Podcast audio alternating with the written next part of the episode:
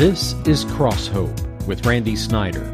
Cross Hope is broadcast daily and shares five minutes of hope and encouragement from the Word of God. Our companion website is www.crosshope.org. Now, with today's uplifting message, here's Randy. Any of you been to Huntsville, Alabama? There's a famous military facility there. And there's a church there that called the Valley Church, where Bill Plott, P-L-O-T-T, is the minister. I'm sure they have a lot of folks from the base, from the military facility at Huntsville. But he tells one of the most dramatic stories that I've heard in a long time in terms of illustrating scripture. And I wasn't prepared for the power of this story. He began by saying this, there was, there were two men who died on December 8th, 2016. Not too long ago, actually. And he said, I was a friend of one of them, and the other person was very famous.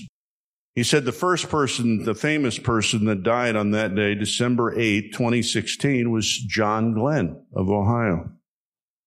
United States Marine Corps aviator, engineer, astronaut, businessman, and politician. First American to orbit the Earth, circling it three times in 1962. And on and on his biography goes. Everybody knows John Glenn. But virtually nobody in Ohio knows the second guy that died. His name was Ronald Bert Smith. He went to high school with the minister I quoted, Bill Plott. They played basketball together for two years, so they were not best friends, he said, but they were more than casual acquaintances. Both men died same day, December 8th, 2016. Who was Ronald Bert Smith? Well, he'd committed murder years earlier, was on death row for 22 years. He killed a man by the name of Casey Wilson, a convenience store worker, sales clerk brutally murdered him and spent 22 years on death row before he was executed on December 8th, 2016. And I wondered where in the world is William Plott going with this story? And here's what he said. It was powerful. He said both men died on the same day. Both men were sinners in need of forgiveness. Both men, one was famous, one was known for great achievement, great accomplishment militarily, politically, and he died. And the other one committed murder, a brutal murder, but both men are sinners. And then he made the point, you see, the Bible says if you commit one sin, you've broken all of them. And I know that doesn't seem fair to a lot of people because we live in a world of comparative difference. Well, John Glenn was a lot better person than Ron Smith, and he's absolutely right. He was. Well, he certainly accomplished good things in his life. He did. But I'm going to give you the most important part of the message right now up front is that one law that we break makes us a lawbreaker. That's all it takes. And John MacArthur, I love his illustration about it. He said it would be like taking a hammer and just not hitting it hard, but just tapping on one of your windows. And all you did was barely tap that window and the window would shatter. And it wouldn't matter that if you'd slammed the, the hammer through the window or threw it through the window, all you have to do is tap that window and break it. And so if you go home with nothing else today, one law that I break of God's law makes me a lawbreaker. How do I know that? Well, if I could be so bold, and I hate doing this, but this is the truth. A number of people said this was the most powerful message they've heard in years. I want you to hear that message this week on Crosshope. That's crosshope.org.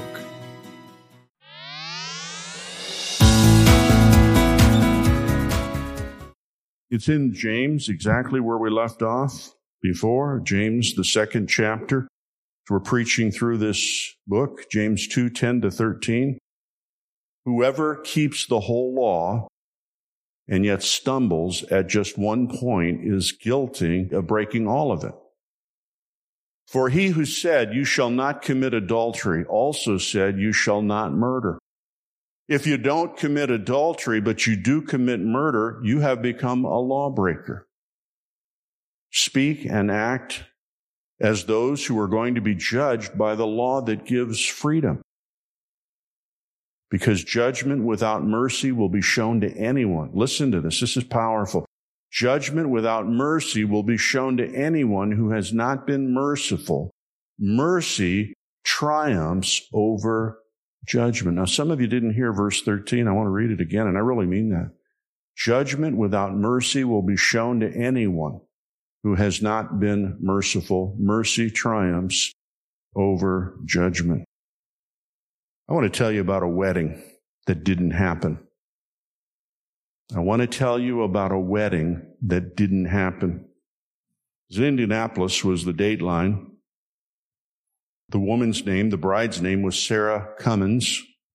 Sarah was engaged to be married to a man by the name of Logan Arajo, Orejo, until a week before the wedding, they called off the wedding. It was too late to be able to cancel many of the wedding related events, which totaled $30,000. The bride to be decided to not let this be a total waste and invited people from four homeless shelters to come and partake in the wedding reception that was planned, which included tasty plates of salmon and wedding cake. Other people within the community heard about this and got involved and as well donating suits and dresses so those attending could dress up for the event. Turned out to be a fabulous night when for once those less fortunate were able to live a little bit extravagantly in a special event. Sarah was quoted as saying, For me, it was an opportunity to let these people know that they deserve to be at a place like this just as much as everyone else does. I think what Sarah Cummings did was an act of grace. Underline that in your mind. It was an act of grace. It was an act of mercy. She didn't have to do it. Can you imagine the average bride, how angry she would be about the wedding being canceled and whatever the circumstances were behind the cancellation of the wedding? But she decided to take advantage of that moment and honor people and bless people. Here's my question. What act of mercy have you done in your life ever? And I'm talking to me too. What have we done that people can point to and say, now that was an act of mercy and grace that they did. They didn't have to do it, but they did to put grace on people. Let me tell you what mercy is. Here's another thing you need to remember. Mercy is putting God's grace on another person. Mercy is putting grace, God's grace on another person. I want to look at this passage of scripture in, in a way that maybe you've never thought about before. It's really a powerful passage. In fact, in my mind, one of these verses, the 13th verse, is one of the most important verses in the whole Bible. Verse 10 says, Whoever keeps the whole law and yet stumbles at just one point is guilty of breaking all of that. Question Can you think of one of God's laws that you've broken? I could think of several for me. Crosshope.org.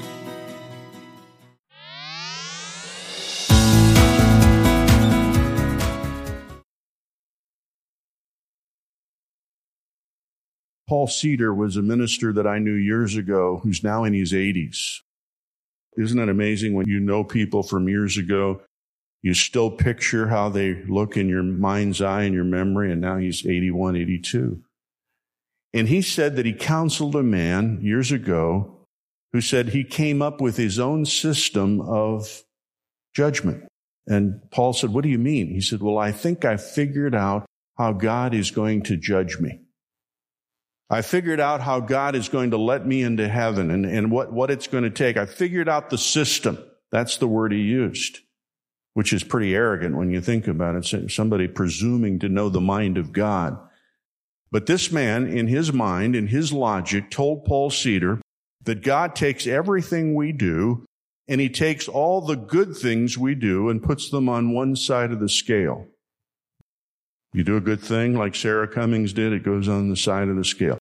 Then he takes all the bad things you do, all the wicked things you've done, all the crooked, the dishonest stuff you've done, and he puts it on the other side of the scale. And then when you die, God measures the scale, both sides.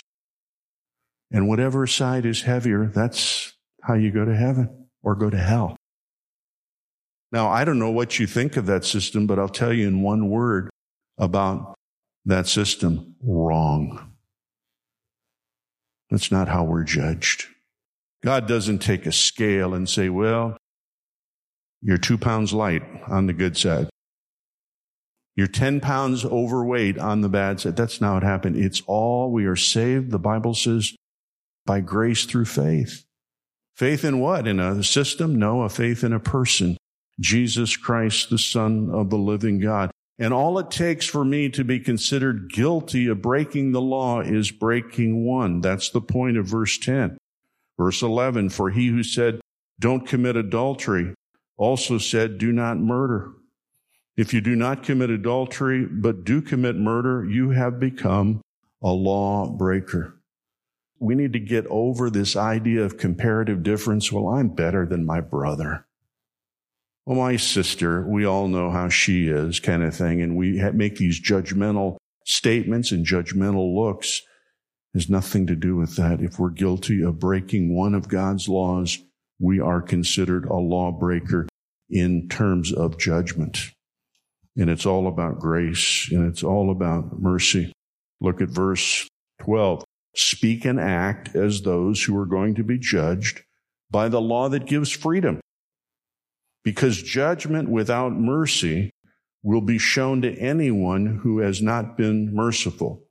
I'm not trying to be melodramatic. I really am not.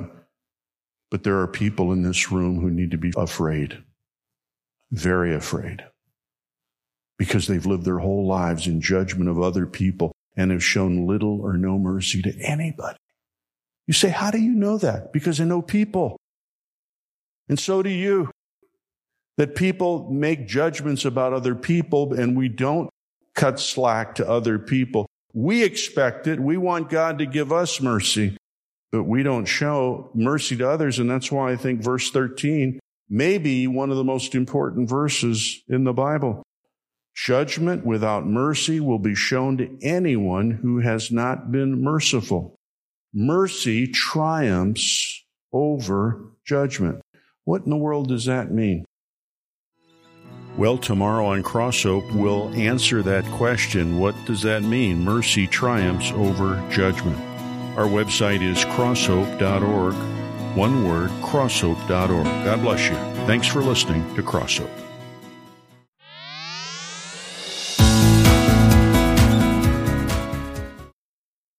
You come to a decision in your life about another person. You've got a choice mercy or judgment judgment or mercy, back and forth.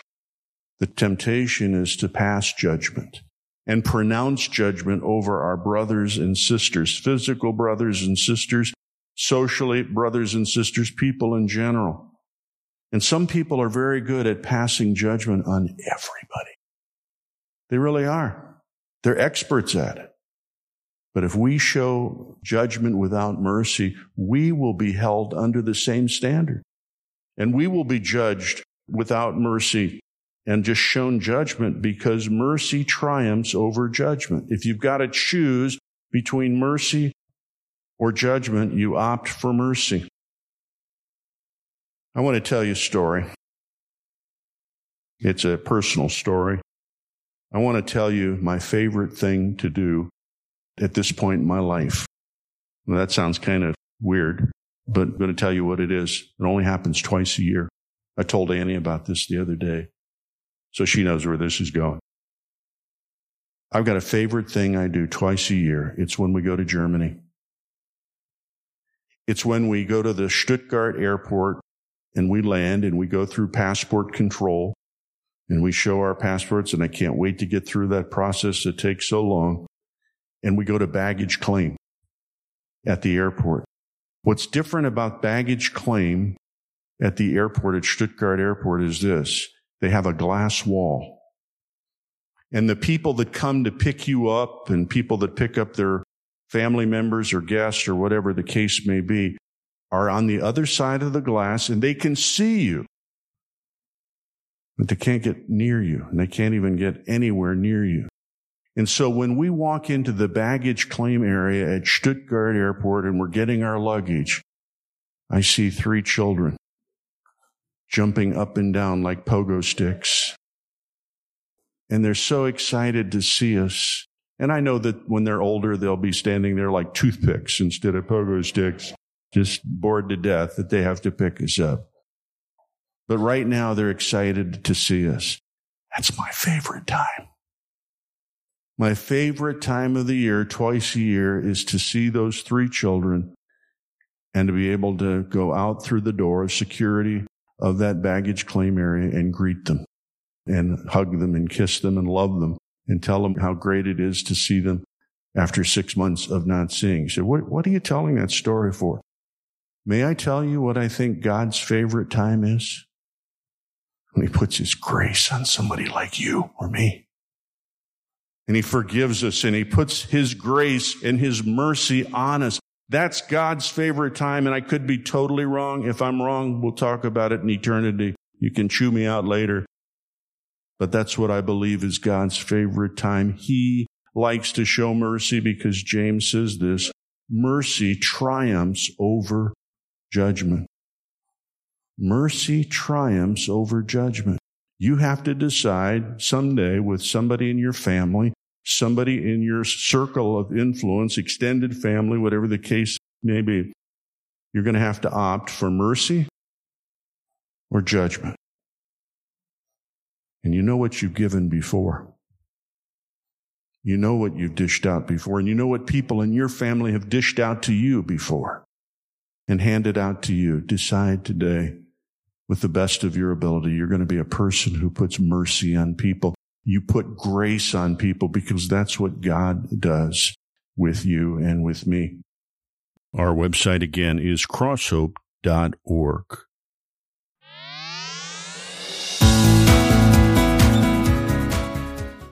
Craig Groeschel is the minister of what's called, I think, Life Church in Oklahoma City. They've got like 40 locations. I don't know how a church does. I think it's 42 locations. It's unbelievably big.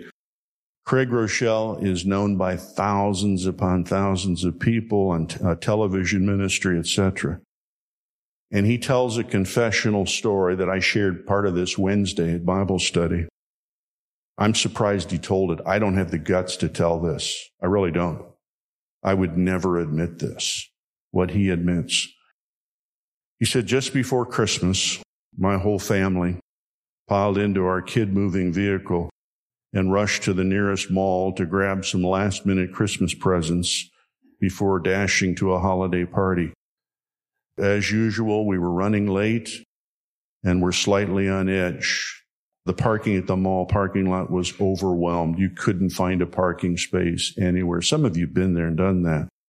And finally, in the distance, he saw a pickup truck back out of a parking space and he drove as fast as he could to that direction.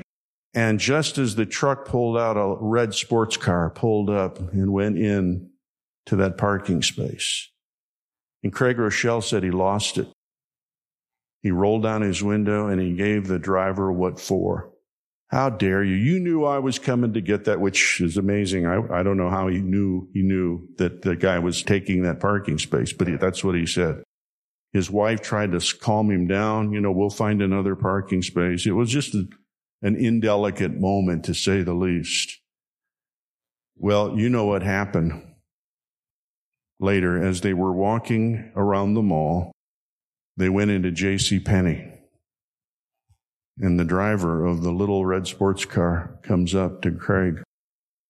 You know what he said to him? You need help. And then he said, You need Jesus in your life.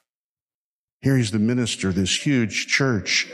And this guy in a red sports car says, You need Jesus in your life. And you know, Craig Groeschel just wrote one word at the bottom of the article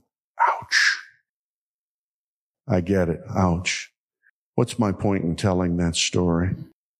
He passed judgment on that guy who took his parking space. And I think the driver of the red sports car showed mercy when he came up and said, You need help. You need mercy. You need grace. You need Jesus in your life. Is it possible that as a church attender, somebody could come up to you or me and say this afternoon, You need Jesus? The way you flashed that temper today, the way you flashed your anger today, the way you talk to your children today, the way you talk to your husband or wife today, you need Jesus. That could be an embarrassing moment for us all. What's the message today? James 2, 10 to 13. Basically two things. You make one mistake in life, breaking one law. We're all sinners. We broke the law like the window that John MacArthur talked about. But mercy triumphs over judgment. We serve a God of mercy, a God who's willing to forgive anybody and everybody, just blanket forgiveness? No. He's willing to forgive the man, the woman, the young person who comes humbly, figuratively or literally on their knees and says, God, forgive me. God, be merciful to me, a sinner. That's right out of scripture. And you know what he does? He shows mercy to the man or woman who honestly confesses.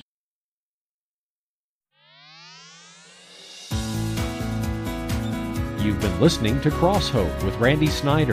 For more information about this ministry or to re listen to any message heard on this broadcast, go to our website at crosshope.org. Be sure to join us at this same time each weekday or listen at www.crosshope.org. Cross Hope is listener supported and is produced by Cross Hope Ministries Incorporated.